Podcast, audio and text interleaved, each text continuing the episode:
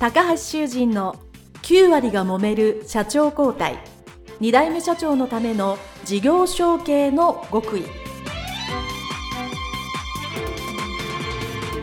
この番組は2代目社長専門経営コンサルタント高橋修人が経営に悩んでいる2代目社長や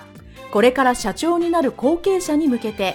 経営力を伸ばし会社を引っ張れるリーダーシップを身につけるための番組です。これまで数百社をコンサルティングした実績から2代目社長ならではの悩みを知りその解決のための独自理論によって2代目社長もまた従業員も幸せに仕事ができることを目指した内容です。皆さん新年おめでとうございます。一般社団法人次世代経営協会理事長高橋修人です。昨年も皆様に大変お世話になりましてこの音声配信もです多くの方に聞いていただき誠にありがとうございます。本年も変わらずこの9割が揉める社長交代インタビューそして様々なプログラムということで、精進してお伝えをしていきたいと思いますので、どうぞ今年もよろしくお願いいたします。今回は新年のご挨拶、そして今年の抱負ということでお話をさせていただきたいと思います。まずこの9割が揉める社長交代のこのプログラムですね、ポッドキャストで始めまして、300 30回を超えですね、いよいよ6年目が終わり7年目に突入するという時になりました。冒頭にも申し上げましたけど、本当に多くの方にお聞きいただきですね、また多くの後継社長の方にですね、インタビューをさせていただき、本当にありがたく思っております。今年もですね、様々なジャンルの後継者、後継社長の方にインタビューをさせていただいたり、そしてそこから私が後継社長が成功する次世代経営。そのためにはこういうことがポイントになるじゃないのか。こういうことが大切になるじゃないか。ということをですね。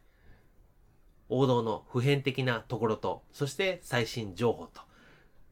いろいろお伝えをしたいなと思っておりますので、皆さんね、楽しみにしていただければなと思っております。そしてこの番組自体はですね、ポッドキャストで配信をしているというのは基本なんですけども、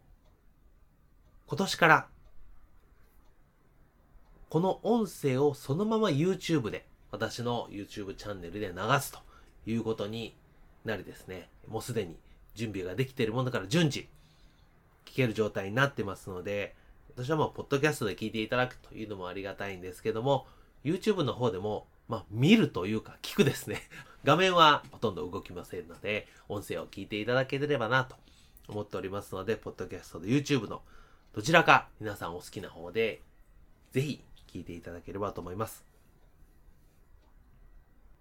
まず2024年ですね、事業承継、そして後継社長の経営っていうのがどういうふうに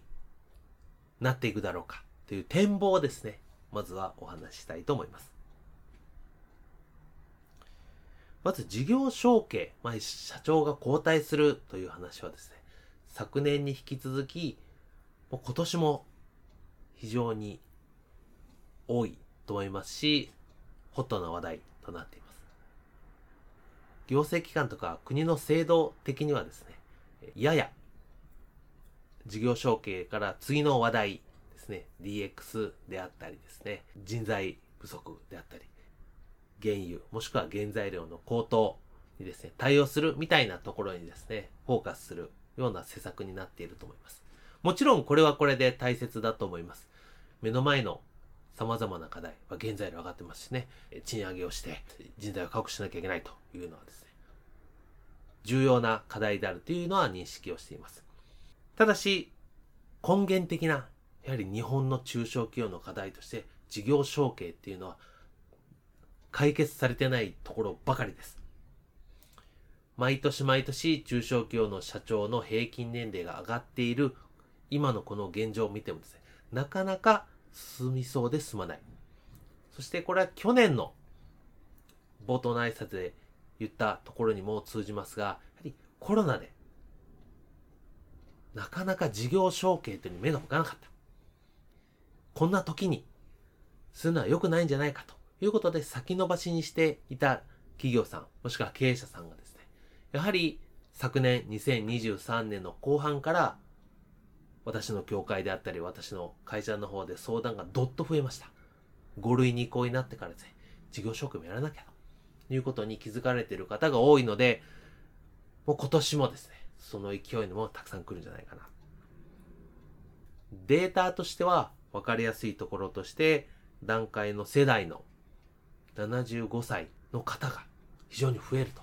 ま、これは後期高齢者で医療費の問題でね、よくありますけど、これ社長もそうですよね。やっ段階の世代の経営者さんっていうのは多いので、えー、いよいよ皆さん75歳を超えてきたというとですね、本当に事業承継待ったなしなんですね。事業承継普通10年ぐらい考えてくださいねというふうに私は申し上げるんですけども、75歳を超えられるとですね、もう10年は現実的ではないので、本当に5年、もしくは3年ですね、急いでやらなきゃいけないと。まあ、あの、急いでやるとね、事業承継はメリットよりデメリット、もしくは課題がですね、あっちこっちに出て、非常に大変なんですけども、まあ、やらざるを得ないということになってくる。そうすると、やっぱり、経営者、後継者だけでは難しいので、我々専門家であったり、もしくはその教会に来て同じような経験をしたそういう人たちの知見とか経験から得られる知恵というのをですね、学んでいただきたいなと思っています。そしてもう一つはですね、これ事業承継によく似た分野というか、事業承継の一部と言ってもいいと思うんですけども、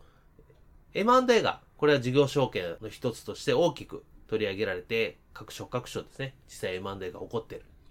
それは良いとは思うんですけど、では、その M&A が起こった後、ちゃんと経営ができているかというと、できてないところがほとんどです。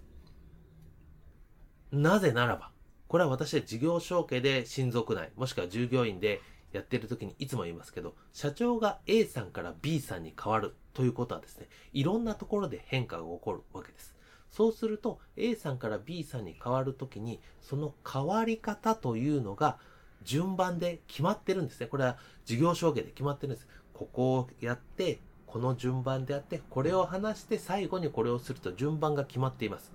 M&A も基本は一緒ですよね。今までの社長から違う社長に変わるわけです。そうすると、これは組織の人間的な問題ですから、基本事業承継の範疇に入っていると全く一緒なんですけど、M&A はですね、なぜか売買がしたら終わりというふうに思われているわけです。そんなことはないんです。そこからスタートなわけですよね。我々、私も会社引き継いでますけど、後継社長はですね、そこからがスタートなんです。そこが重要なんです。そこのサポートが今、非常に手薄い。というとこで、えー、国も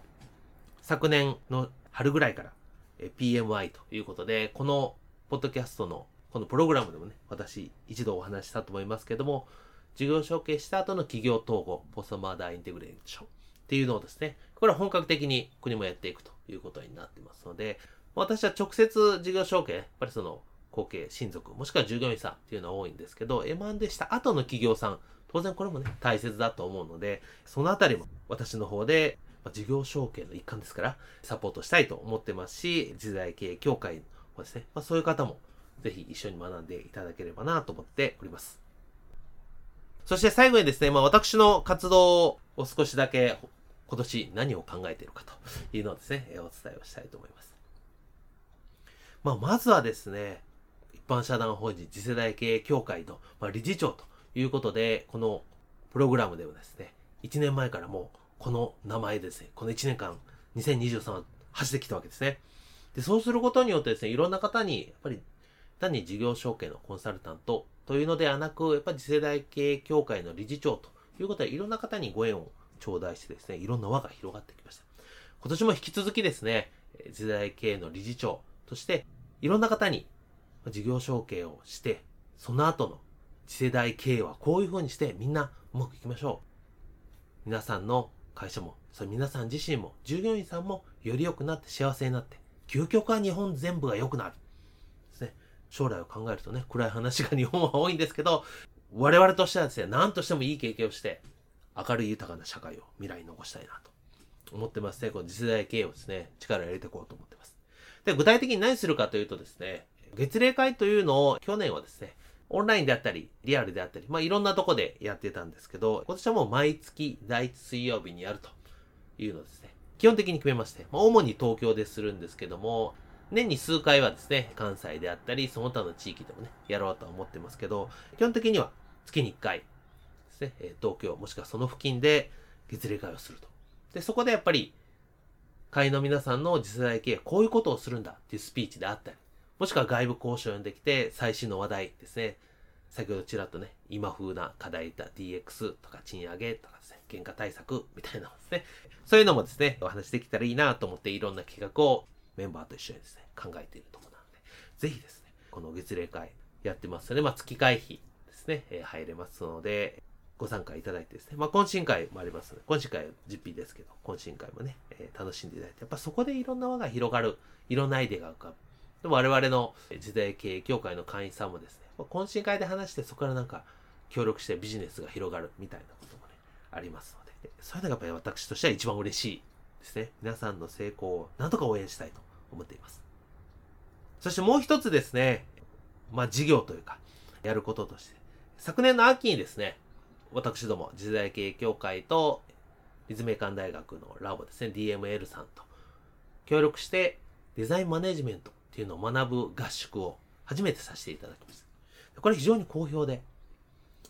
ぜひもっとやりたいという方が、その参加者のね、方もいらっしゃいましたし、デザインマネジメントっていうのは当然その1泊2日で全部学べるものではありませんので、年間を通じて、要は3回ぐらいで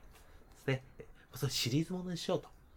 まあ、合宿というか、まあ、研究所というか、ラボというか、まあ、そういう形にしてはどうかということで、3回シリーズでもちろん1回1回ね、参加できますし、3回全部参加できるみたいなことを今企画をしておりますので、春と夏と秋ぐらいですね、1回ずつやりますので、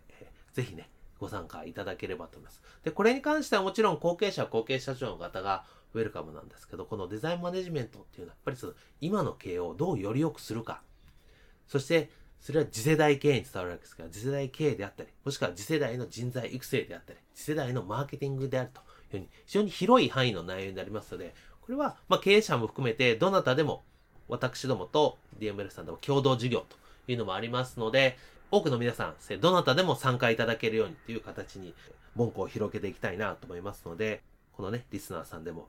後継社長じゃないんだけどな、という方であってもですね、この合宿ラボのは、参加できますので、まあ、1泊2日でこれ、京都で、立命館大学でありますからね、ぜひぜひお越しいただければなと思っております。